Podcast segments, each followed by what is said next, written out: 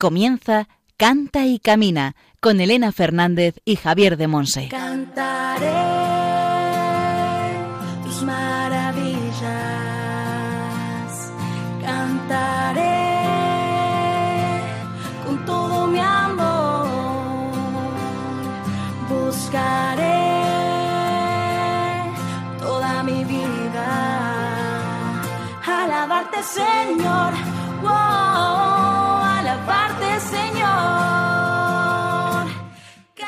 Hola, hola, bienvenidos al programa Canta y Camina, el programa de Radio María, la emisora de la Virgen, orientado a formar discípulos misioneros del Señor en el ámbito de la música. Comenzamos nuestra cuarta temporada. Uf, madre mía, vamos a por el cuarto año. Una melodía. Pues sí, comenzamos la cuarta temporada de la mano del Señor, que siempre es fiel y que nos ha concedido la gracia de ser fieles también a nosotros a su llamada. Aquí seguimos un año más Javier de Monse y yo, junto con algunos hermanillos colaboradores que de vez en cuando se pasan por aquí, dispuestos a seguir caminando por las sendas del Espíritu de la mano de María, nuestra Madre, y verdadera directora de Radio María y de este programa.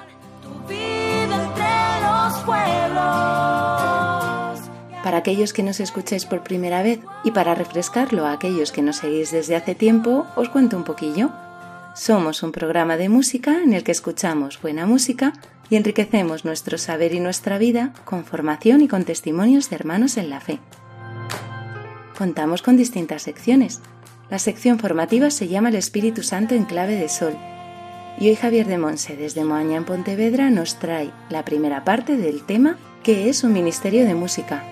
Ojo que es la primera parte, ¿eh? la segunda dentro de 15 días tenemos otra sección en la que oramos con la palabra de Dios. En la sección Testimonios del Camino compartimos vida y fe con Sor Frida Salas Orihuela. Es religiosa hija de la Iglesia, boliviana de 39 años y que se define como una gran mujer feliz que ha descubierto el gran don de ser hija de Dios, abierta a la fraternidad universal, una mujer de fe acompañada en este itinerario por la protección maternal de la Virgen María. Entre las distintas secciones siempre oramos con muy buena música cristiana. Hoy oraremos con canciones de Gesed, Jen Verde, Fran Ross y el grupo Betsaida. Tenemos una cuarta sección llamada Para saber más. En esta sección compartimos preguntas, testimonios o comentarios que nos hacéis llegar. Hoy vamos a compartir el correo electrónico que nos ha enviado una fiel oyente de Radio María, María Jesús González. Si queréis contactar con nosotros para enviarnos también vuestras preguntas o testimonios, después Juan Manuel González nos comentará cómo hacerlo. Y al micrófono quien nos habla, Elena Fernández, desde los estudios centrales de Radio María en Madrid. Comenzamos.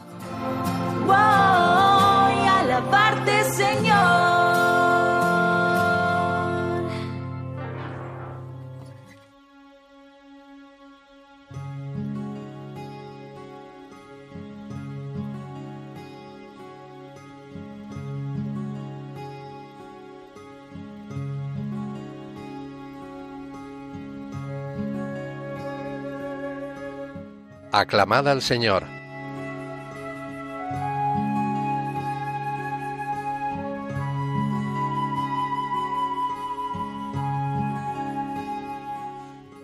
Cantadle al son de instrumentos, hablad de sus maravillas, gloriaos de su nombre santo, que se alegren los que buscan al Señor. Salmo 105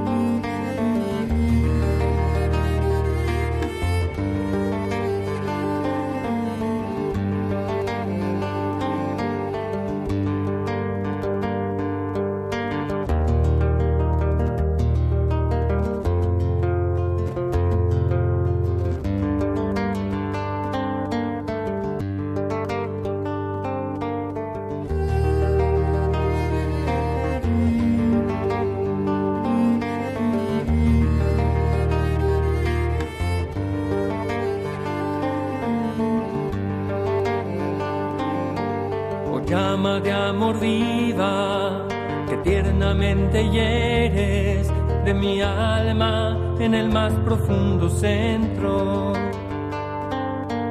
Pues ya no eres esquiva, acaba ya si quieres, rompe la tela de este dulce encuentro.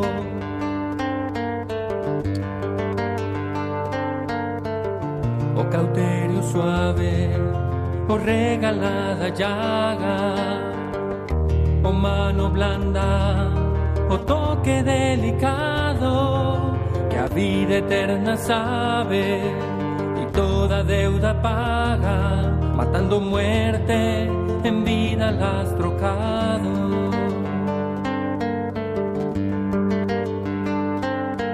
O lámparas de fuego en cuyos resplandores las profundas cavernas del sentido, que estaba oscuro y ciego, con extraños primores, calor y luz dan junto a su querido.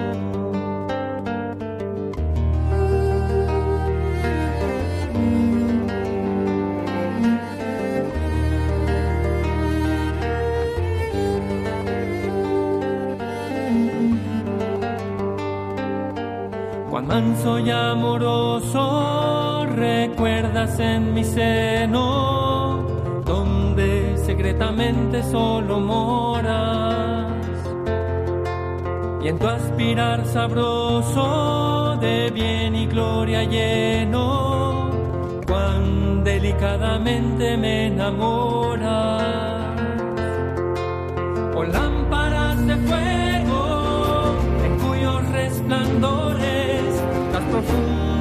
Cavernas del sentido.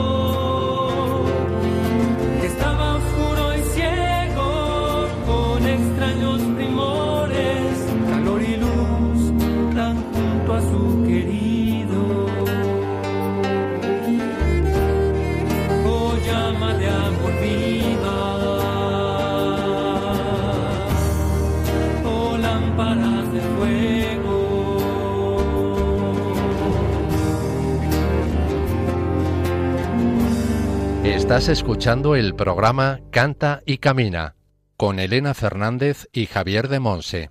Hemos escuchado la canción O llama de amor viva del grupo mexicano GESET.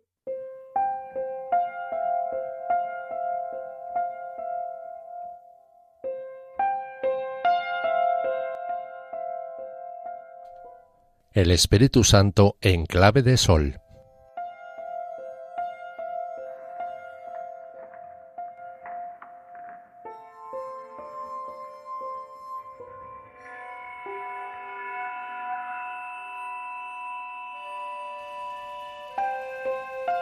El Ministerio de Música.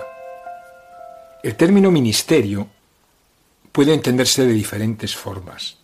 En el mundo se identifica como cargo público, como un puesto de poder.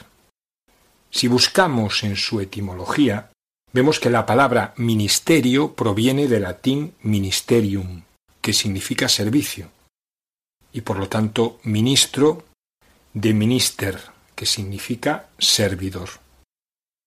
En la Iglesia, el servidor por excelencia, el ministro por excelencia es Cristo.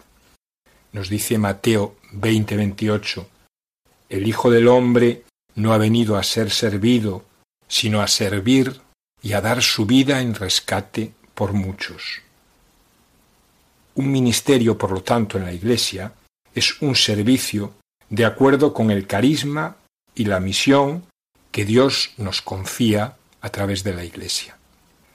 En el capítulo 12 de la primera carta a los Corintios, Pablo profundiza sobre este tema de los diferentes carismas y ministerios, y dice, a cada cual se le otorga la manifestación del Espíritu para el bien común.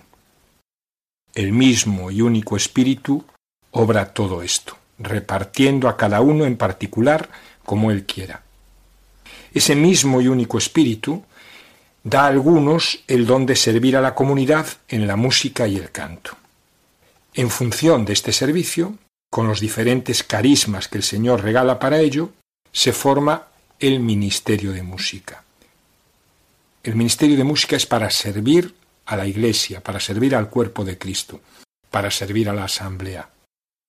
Se forma el Ministerio de Música teniendo en cuenta, más que el buen oído, la voz sonora, la formación musical, la docilidad al Espíritu Santo.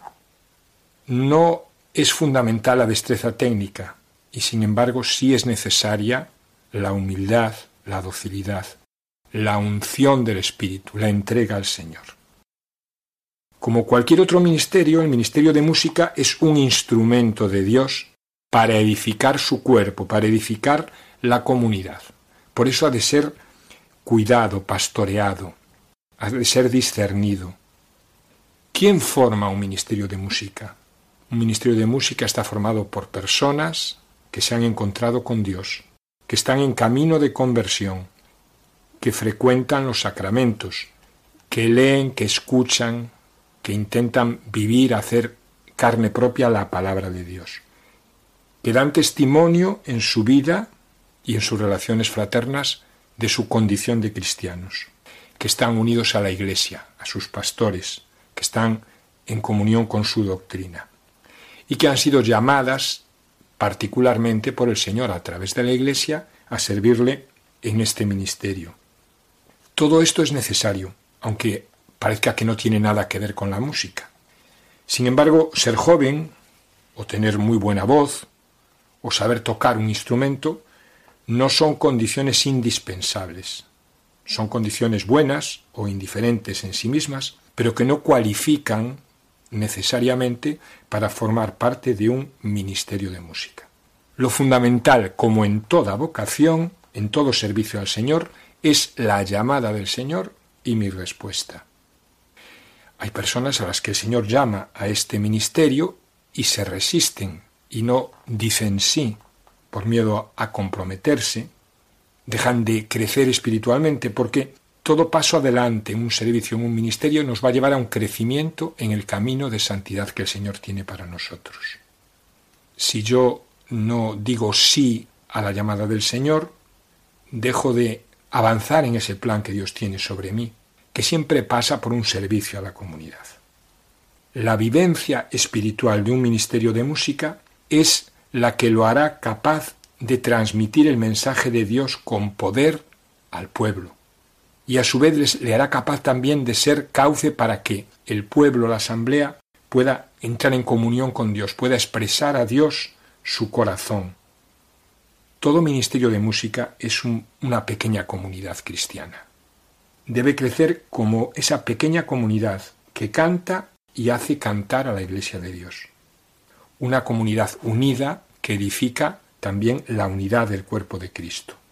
Los hermanos y hermanas de un ministerio de música desarrollan, por tanto, un mutuo ministerio, animándose y exhortándose, apoyándose, consolándose los unos a los otros. De manera que también el ministerio sea un lugar de comunión dentro de la gran comunión eclesial.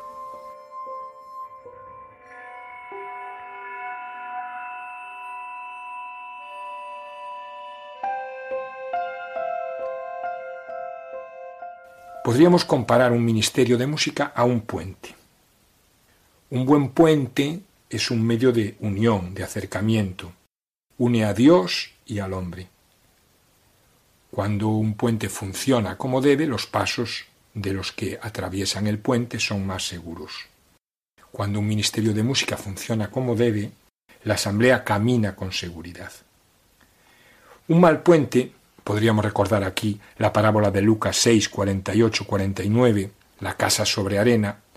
Un mal puente se torna inútil cuando no peligroso. Eso sucede cuando un ministerio de música, en lugar de proyectar a Dios, se proyecta a sí mismo. El pueblo, la asamblea, no puede circular con seguridad. El ministerio de música está al servicio de la asamblea, guía a la asamblea con el canto. Pero si la asamblea no canta, si no se mete en el río de la música y se empapa bien, el ministerio de música no está cumpliendo debidamente su función. Como todo ministerio, el ministerio de música ha de morir para dar vida. Si el grano de trigo no muere, no da fruto. Hemos de evitar dar privilegios a un determinado estilo de música. Es bueno alternar, armonizar lo clásico y lo moderno, de manera que los distintos miembros de la Asamblea puedan expresarse e integrarse mejor en el canto. De esta manera, sin que se den cuenta, los hermanos, todos los miembros de la Asamblea, irán ampliando sus horizontes, su sensibilidad musical, y empezarán a apreciar lo bueno, lo que está tocado, ungido por el Espíritu, independientemente de que sea antiguo o nuevo. En este sentido, el Ministerio de Música se parece al padre de familia del cual nos habla Jesús en Mateo 13, 52, que saca de su arca cosas nuevas y cosas viejas. El canto es utilizado por el Señor para tocar nuestros corazones, para derramar su amor en heridas que a veces ni siquiera conocemos y que nos atenazan interiormente. El Espíritu Santo entra dentro de nosotros y nos sana interiormente, utilizando la música, y nos lleva a la conversión, a la reconciliación, a la paz. Es el Espíritu Santo, y la música es un medio para ello. Quien no haya vivido todo esto no podrá apreciar como es debido los dones y carismas del Espíritu. Solo cuando se tiene experiencia del modo de actuar del Espíritu Santo se le va reconociendo y apreciando. Dice un jesuita francés, Domingo Bertrand, el Espíritu Santo es desconcertante, tan desconcertante que quien no se haya desconcertado por él es que no lo conoce.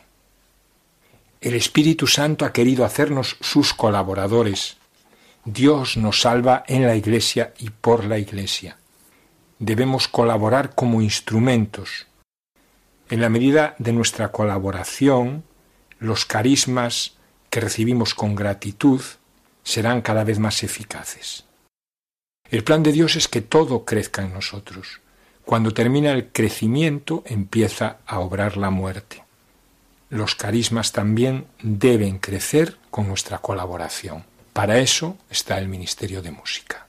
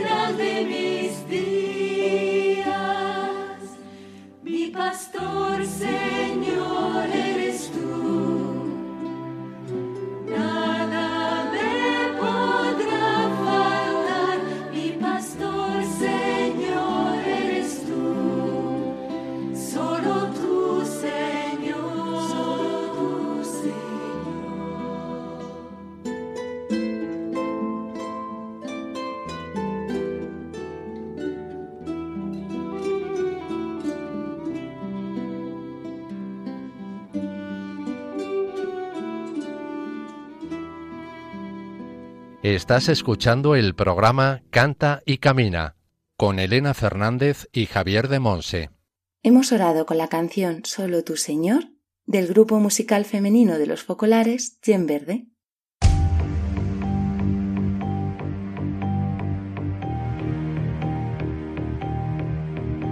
Testimonios del Camino.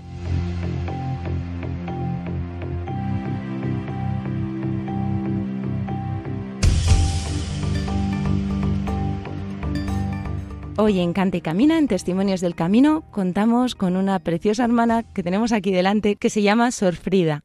Sor Frida es boliviana, de 39 años y es religiosa hija de la Iglesia. Se define como una mujer feliz que ha descubierto el gran don de ser hija de Dios, abierta a la fraternidad universal, una mujer de fe acompañada en este itinerario por la protección maternal de la Virgen María. Muchísimas gracias por decirnos que sí y venir a, a nuestro programa Cante y Camina. Muchas gracias y por la invitación también y bueno, por este espacio. Es una oportunidad, ¿verdad?, de hablar de tu esposo. Sí, una bella oportunidad.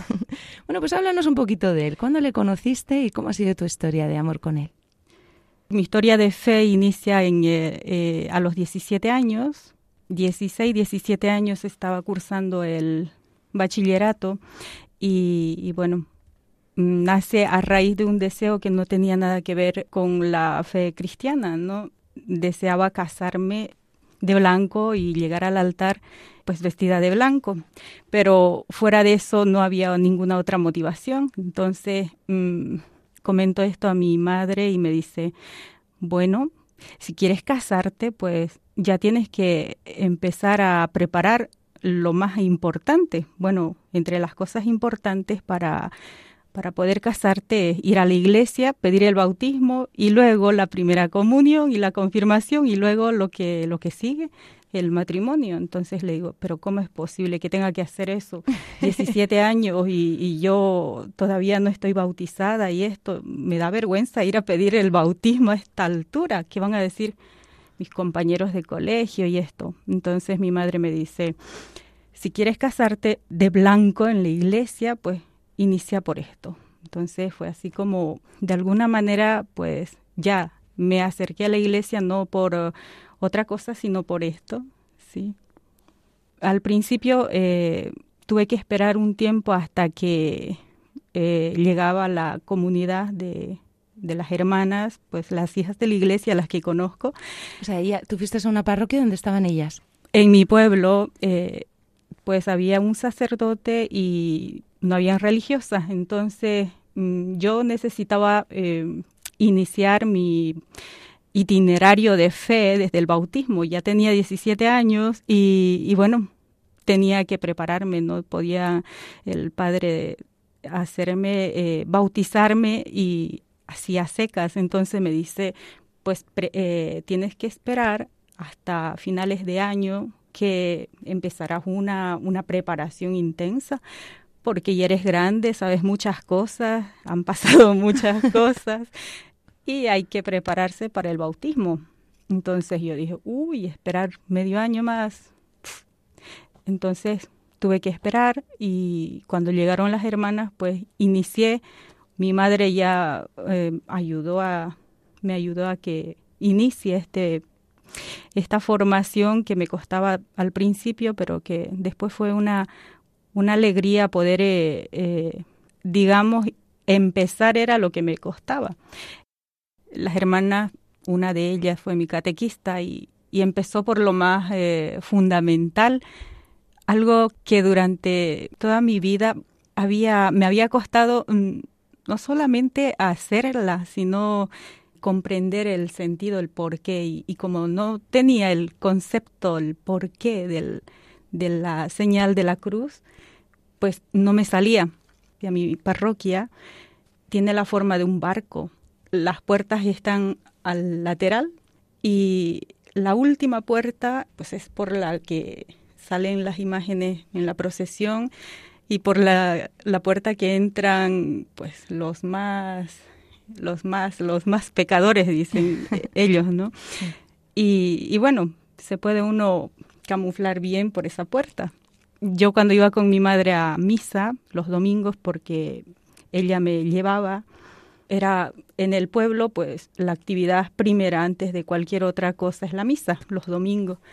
Tenía 16 años y ya yo no, no, no es que tenía tanta afición por ir a la misa, prefería o quedarme en casa o hacer otra cosa. Mi madre dice, no, es que vas a ir a misa conmigo y me sentaba al lado.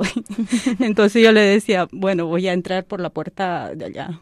Y me iba por la puerta de allá porque, ¿qué pasaba? Yo veía a mi madre que hacía la señal de la cruz, pero de una manera rápida y, claro, la señal de la cruz en la frente, en los labios y en el corazón, pero alguna vez pregunté qué significaba y, bueno, mi madre me supo explicar con sus palabras, pero eh, yo quería saber algo más. Yo intentaba hacerla, pero como, como eso, no tenía el, contenido, entonces, pues ya, me daba igual. Y si entraba por la puerta de atrás, atrás, pues no la hacía. Decía, bueno, entro aquí y, ya está. Mm, no pasaba nada. En la misa, pues comprender el, la celebración, la Eucaristía misma, el sentido, el por qué yo, mm, para mí era un repetirse de las cosas cada domingo por, por ese mismo hecho que no participaba mm, de la, nunca hice catequesis, primero que no estaba bautizada, segundo participaba de las fiestas puntuales, cumpliendo los cinco preceptos de la iglesia con mis padres de la y los domingos cuando estábamos más descansados. Era simplemente ir a la, celebración y ya recibir la bendición y nada más. No digo que mis padres no tuvieran un sentido de fe profunda, pero yo necesitaba saber otras cosas. Entonces iba y después eh, quedaba en casa, volvía, pasaba otra semana, otro domingo y era lo mismo. Entonces hacer la señal de la cruz me era difícil, dificilísimo. Yo decía, quiero aprender al menos cómo se hace. Miraba a mi alrededor y veía que, bueno, todo el mundo entraba o hacía una inclinación, una genuflexión al estilo muy rápida y luego la señal de la cruz al tiempo, pero era una cosa chiquitita yo intentaba hacer lo mismo, decía, bueno, no entiendo muy bien por dónde se empieza, pero ya. Cuando empecé la catequesis, eh, la hermana preguntó primero, ¿y tú por qué quieres bautizarte? Yo le dije, pues porque quiero casarme, punto, no, no fue más. Y mis compañeros, tenía un buen grupito de chicos de casi la misma edad que yo, 15, 16 años, 14, 15 a 16 se rieron en mi cara. la hermana me mira y dice, mm, está bien, hay que prepararse, pero hay que prepararse, hay que saber qué es el matrimonio y, y lo que implica. Yo dije, mm, yo quiero casarme y ya está. Pasó eso y, y claro, empezó la catequesis. Lo principal fue aprender lo básico. Y ella dice, yo no sé, algo vería en el grupito de bárbaros, dicen en mi, en mi pueblo, porque no sabían nada de, de, lo cristiano, de los signos, símbolos cristianos. Entonces dice, vamos a empezar por la señal de la cruz. Y yo dije, bueno, aquí es mi oportunidad de aprender cómo se hace realmente, justo qué significa ya no tener tanta vergüenza de entrar por la última puerta, sino entrar normal y poder sentarme pues donde se sientan los jóvenes y quizás algo más, pero lo principal era aprender a hacer la señal de la cruz y saber el por qué, ¿no? Ahí fue que empezó la como el proceso mismo cuando me dice el significado de la cruz no es simplemente el signo de la cruz y ya. No nos hacemos la señal de la cruz para evitar un, un mal o, por si para que nos lleve traiga suerte, sino porque la cruz es el símbolo máximo del amor de Dios hacia la humanidad, hacia el hombre. Entonces, la cruz, esta cruz que nos hacemos, nos recuerda la cruz o pensamos o nos queremos eh, como unir a Jesucristo que dio la vida por nosotros en la cruz, por amor, por amor al ser humano, por amor al hombre. y por amor a cada uno de ustedes, dice, ¿no? Entonces yo dije, uy, eso sí no lo sabía.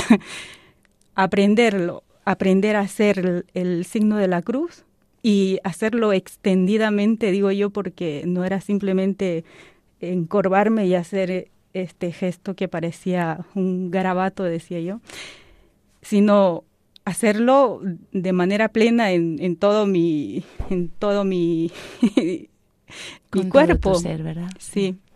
Pero sobre todo con el con el sentido de que la cruz es el signo de amor de Dios hacia el hombre hacia el ser humano bien, entonces seguiste tu proceso de catequesis y cómo acabaste vestida de monja, porque pasar de ir a la iglesia para casarte a acabar de religiosa hace dos años, ¿verdad? ¿Profesaste solemne?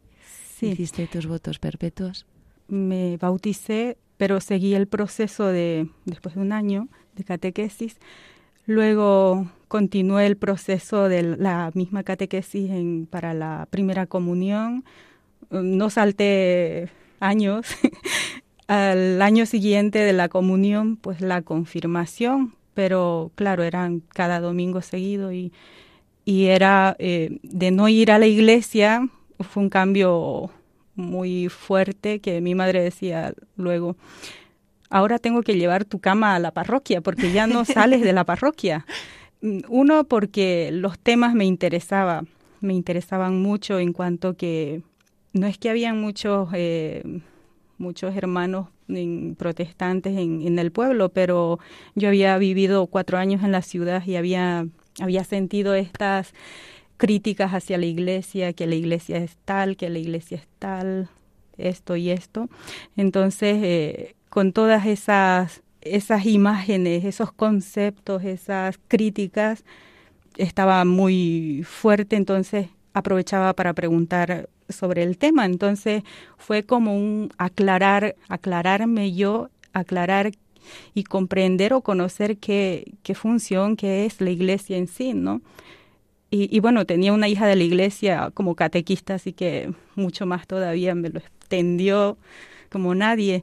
Sobre todo entendí esto de que para crecer en la fe no basta simplemente el recibir el bautismo, recibir una catequesis, sino sentir que la iglesia es la madre donde te genera ¿no? a la vida de fe y te acompaña en este proceso con todo lo de la vida sacramental, pero también con la ayuda de espiritual de por ejemplo del sacerdote, de las hermanas, el hecho mismo de celebrar la Eucaristía en torno a la a la Eucaristía y a la mesa de la Eucaristía y de la palabra es como avivar esta misma fe pero en comunidad, no, no solitariamente. Entonces, el crecer, el sentido de pertenencia a la iglesia como eso, como madre, y luego eh, crecer junto con los otros, ¿no? Por ejemplo, el grupo de chicos con los que hice la catequesis de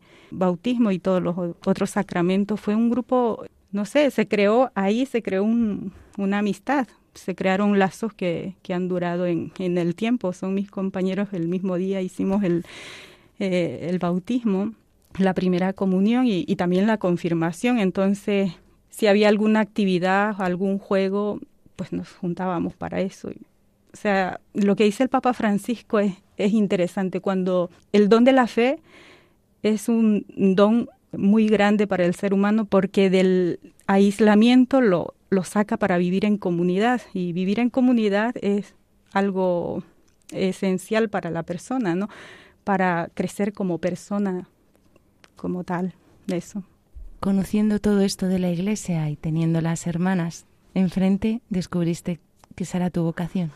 Sí, pasaron tres, cuatro años y, y mientras terminaba el bachillerato y participaba de la catequesis, luego me llamaba la atención, yo nunca me había planteado ser religiosa porque lo único que conocía era pues el matrimonio, no no había otra opción. Estaba el sacerdote en mi pueblo, pero pues el sacerdote hace lo que su misión y, esto, pero fuera de, del matrimonio, que era lo normal, pues nada más. al haber llegado las hermanas al pueblo, a la parroquia, y luego con la participación más seguida, digamos así, de la en la celebración, en, en la pastoral misma, acompañé a un grupo de, de niños pequeños de tres años a la catequesis del, se llamaba el grupo del granito de mostaza, que era para para cantar el día domingo y ya, yo decía, bueno, cantar, vale, les puedo enseñar a cantar, bailar y algo, una dinámica, y eran felices los niños con esto. Entonces fue ese proceso, participar en la pastoral junto con las hermanas, aunque con los niños, era para mí era algo grande porque, pero los tres años estuve con los niños de, de infancia misionera, pero los pequeñísimos. Me llamó la atención la vocación de las hermanas y les pregunté cómo habían llegado a, bueno, a ser religiosas y, y qué significaba la vida religiosa y quería que me expliquen esto, ¿no?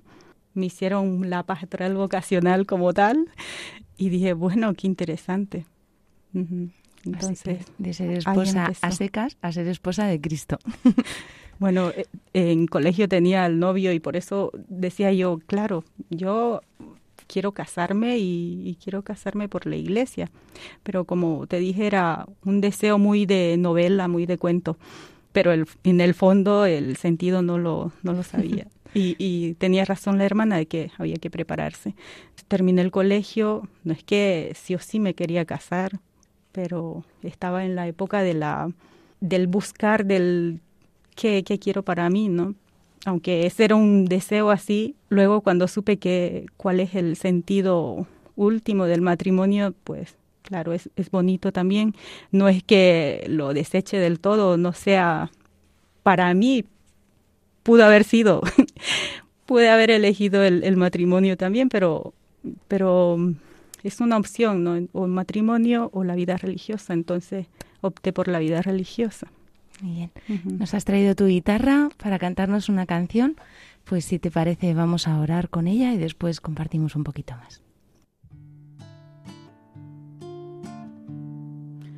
Mi fuerza y mi fracaso eres tú, mi herencia y mi pobreza, tú Jesús. Mi guerra y mi paz eres tú, mi muerte y mi vida, tú Jesús. Tú mi justicia, mi libre libertad, mi tierra prometida, eres tú.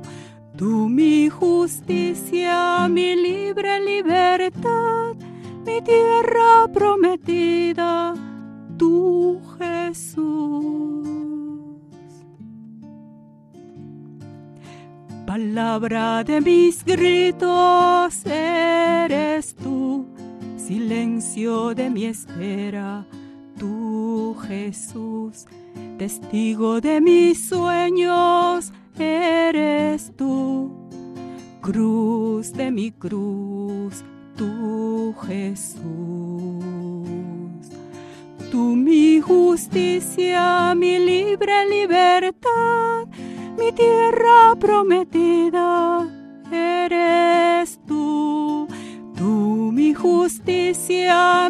libre libertad, mi tierra prometida, tú Jesús.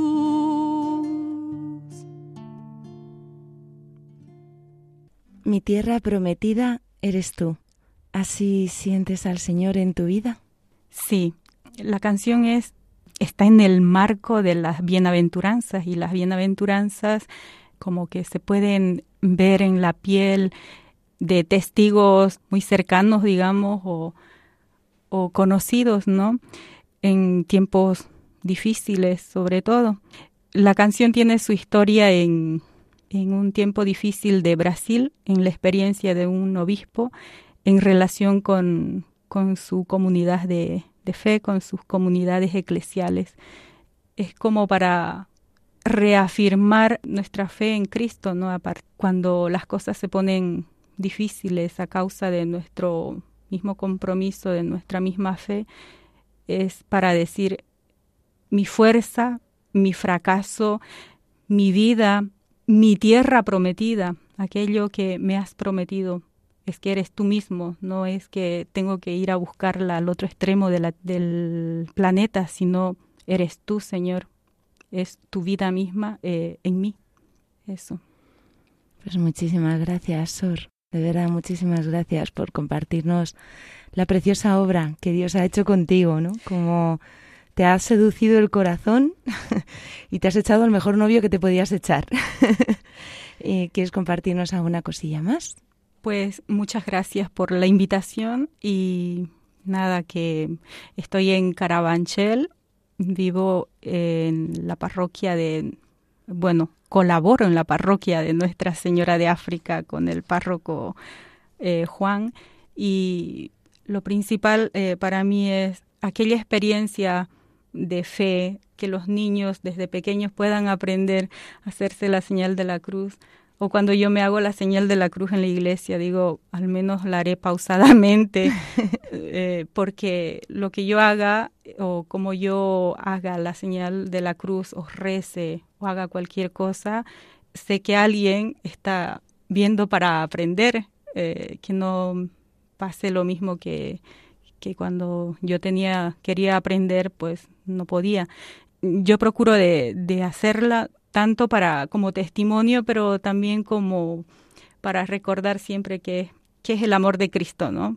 Que continuamente ah, hagamos lo que hagamos, logremos lo que logremos por nuestras capacidades, que también son dones que el Señor nos ha dado, que recordar que es el Señor el que tiene la fuerza y el que fecundiza, digamos, hace fecundo nuestro apostolado, nuestra pastoral. Amén. Para los que no conozcan Madrid, Carabanchel es un barrio de Madrid, así que si se pasan los oyentes de fuera de, por aquí, eh, se dan un paseíto por Madrid, pues se tienen que pasar por allí, por la parroquia Nuestra Señora de África, para conocer a esta bendición de hermanita, hija de la Iglesia. Muy bien, pues muchísimas gracias. Hemos contado hoy con Sor Frida Salas Orihuela, que es hija de la Iglesia boliviana de 39 años y que es una mujer feliz que ha descubierto el gran don de ser hija de Dios, abierta a la fraternidad universal, una mujer de fe acompañada en este itinerario por la protección maternal de la Virgen María. Pues muchísimas gracias, Sor, por tu testimonio, por tu música y por haberle dicho que sí al Señor y ser ahora testigo para otros de, de lo que Él ha hecho contigo. Amén. que Dios te bendiga. Gracias.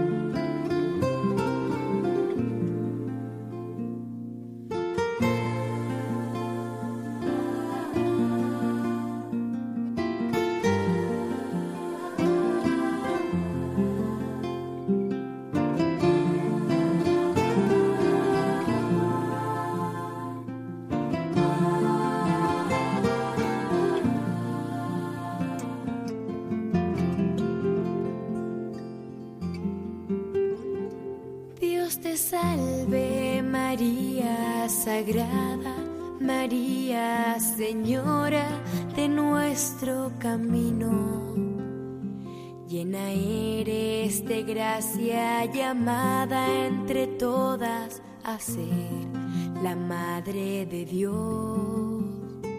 El Señor es contigo y tú eres la sierva dispuesta a cumplir su misión y bendita tú eres dichosa, te llaman a ti la escogida de Dios.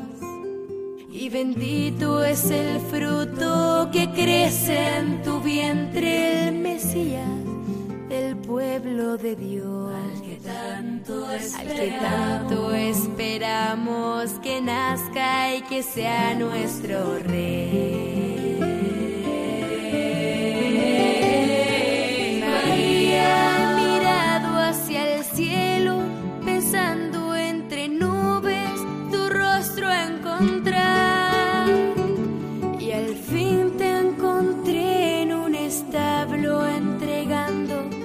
Vida a Jesús Salvador. María, he querido sentirte entre tantos milagros que cuentan de ti. Y al fin te encontré en mi camino, en la misma vereda que yo. Tenías tu cuerpo cansado, a un niño en los brazos, durmiendo en tu paz. María, mujer, que regalas la vida sin fin. Tú eres santa, María, eres nuestra Señora, porque haces tan nuestro al Señor. Eres madre de Dios, eres virgen, la madre y madre de la humanidad. Te pedimos que ruegues por todos nosotros heridos de tanto pecar. Desde hoy hasta, Desde el, hoy hasta el día final de este peregrinar.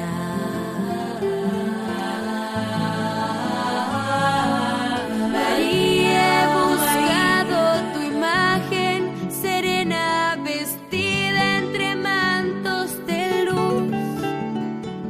Y al fin te encontré dolorosa, llorando de pena a los pies de la cruz.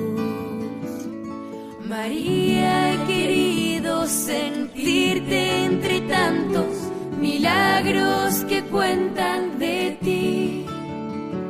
Y al fin te encontré en mi camino, en la misma vereda que yo. Tenías tu cuerpo cansado, un niño en los brazos, durmiendo en tu paz. Dios te salve, María Sagrada, María Señora de nuestro camino. Oh,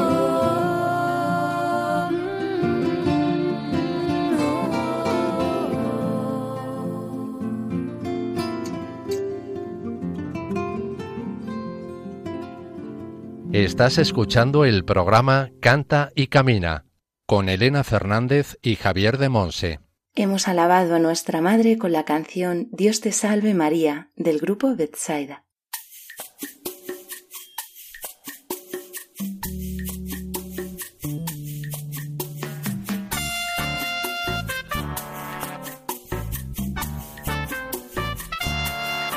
Para saber más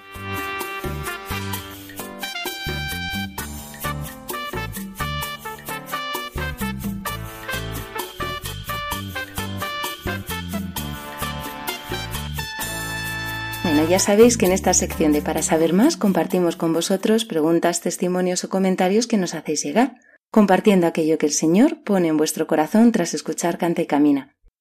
Hoy vamos a compartir el correo que nos ha enviado María Jesús González. María Jesús dice así: Felicidades por el programa 75 de Canta y Camina. Me ha encantado escuchar a ese ángel, Silvia Román. Es una gozada poder escuchar estas canciones, Elena, que quizás es lo que echo de menos, canciones como estas que no es fácil encontrar, y el alma se llena de una paz difícil de encontrar en otras. Pues depende, cuando escuche la radio, me quedo tan enganchada que me olvido hasta de cenar, y no por la cena, sino por la medicación. Y es que no me canso de deciros el bien que nos hacéis con Radio María. Hay tantos programas tan buenos que es muy difícil desconectar. Se me pasan las horas sin enterarme, y me levanto deseando escucharla. Siempre aprendo algo nuevo que luego yo comparto con mis amistades. Y siempre hay alguna que me dice ¿De dónde sacas tanta información? ¿Qué cosas más bonitas nos cuentas? Y eso es gracias a todos vosotros y por vuestro trabajo y entrega. Dios os lo pagará sin duda alguna. Es el mejor pagador. Son tantos los programas que me gustan que no me da tiempo ni para daros las gracias a todos. Y muchos que estoy descubriendo gracias a los podcasts. Eso es un tesoro que nos dejáis. Sé que estáis preparando programación nueva, porque otros se marchan. Para todos mi agradecimiento por la huella que dejáis. Él os lo pagará. Es el mejor pagador, sin duda alguna, y vosotros os llevaréis un bonito recuerdo de ello. Oremos unos por otros y a los que os vais, que os vaya bonito. Que Dios os bendiga y María os proteja. Gracias, desde María Jesús. Pues infinitas gracias para ti, María Jesús, por este precioso correo que nos has enviado. También por el precioso corazón que tienes, por tu fidelidad día tras día ahí a los pies de tu radio, orando por nosotros, por todos los que formamos parte de Radio María y por todas las personas que lo escuchan. De verdad, muchísimas gracias, María Jesús, por la belleza de tu corazón y de tu vida. Que Dios te bendiga. Juan, por favor, ¿nos recuerdas a través de qué medios los oyentes se pueden poner en contacto con nosotros como ha hecho María Jesús? Puedes mandarnos tus preguntas y dudas por distintos medios. Por mail a cantaycamina@radiomaria.es, dejando un mensaje en nuestro contestador 91 153 85 70 y siguiendo las indicaciones y por correo a Paseo de Lanceros 2, primera planta, 28024, Madrid.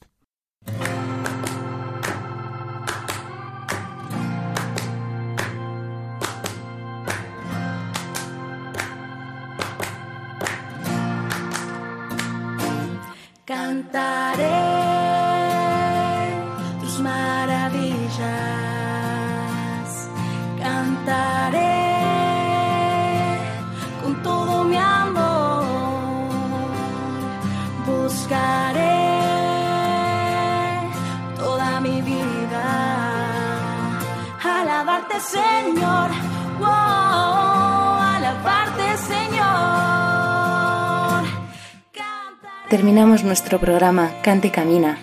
Hoy ha sido el primero de la cuarta temporada. Muchas gracias a todos los que nos habéis acompañado a lo largo de esta hora. Javier de Monse desde Moaña en Pontevedra, en la sección El Espíritu Santo en clave de sol, nos ha compartido la primera parte del tema ¿Qué es un ministerio de música? Recordad que os esperamos dentro de 15 días para escuchar la segunda parte. En la sección Testimonios del Camino nos ha compartido su testimonio Sor Frida Salas Orihuela. Es religiosa hija de la Iglesia y se define como una gran mujer feliz que ha descubierto el gran don de ser hija de Dios. Desde que comenzó Cante Camina hemos contado con la valiosa colaboración de dos grandes personas. Mil gracias a Antonio J. Esteban por su asesoramiento fiel, por estar siempre ahí a nuestro lado, y a Javi Esquina por su maravillosa colaboración en la producción del programa. Y no nos cansamos de dar infinitas gracias al Señor, porque si seguimos aquí nosotros y si seguís vosotros ahí, es porque hemos escuchado su llamada llena de amor que nos ha hecho ser discípulos misioneros suyos en este campo de servicio a la Iglesia y al mundo a través de la música y el canto.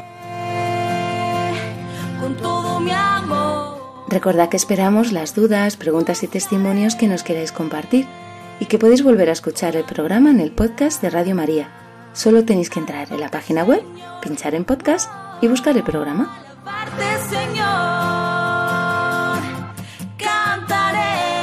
Si os manejáis en redes sociales también podéis seguirnos en Facebook, Instagram y Twitter, además de las redes oficiales de Radio María España.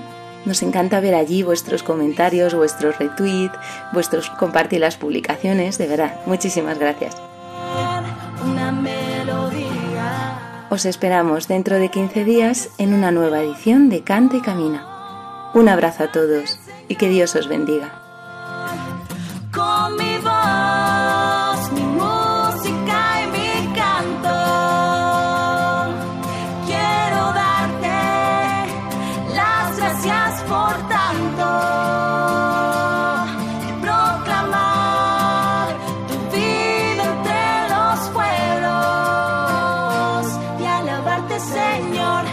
Así finaliza en Radio María Canta y Camina con Elena Fernández y Javier de Monse.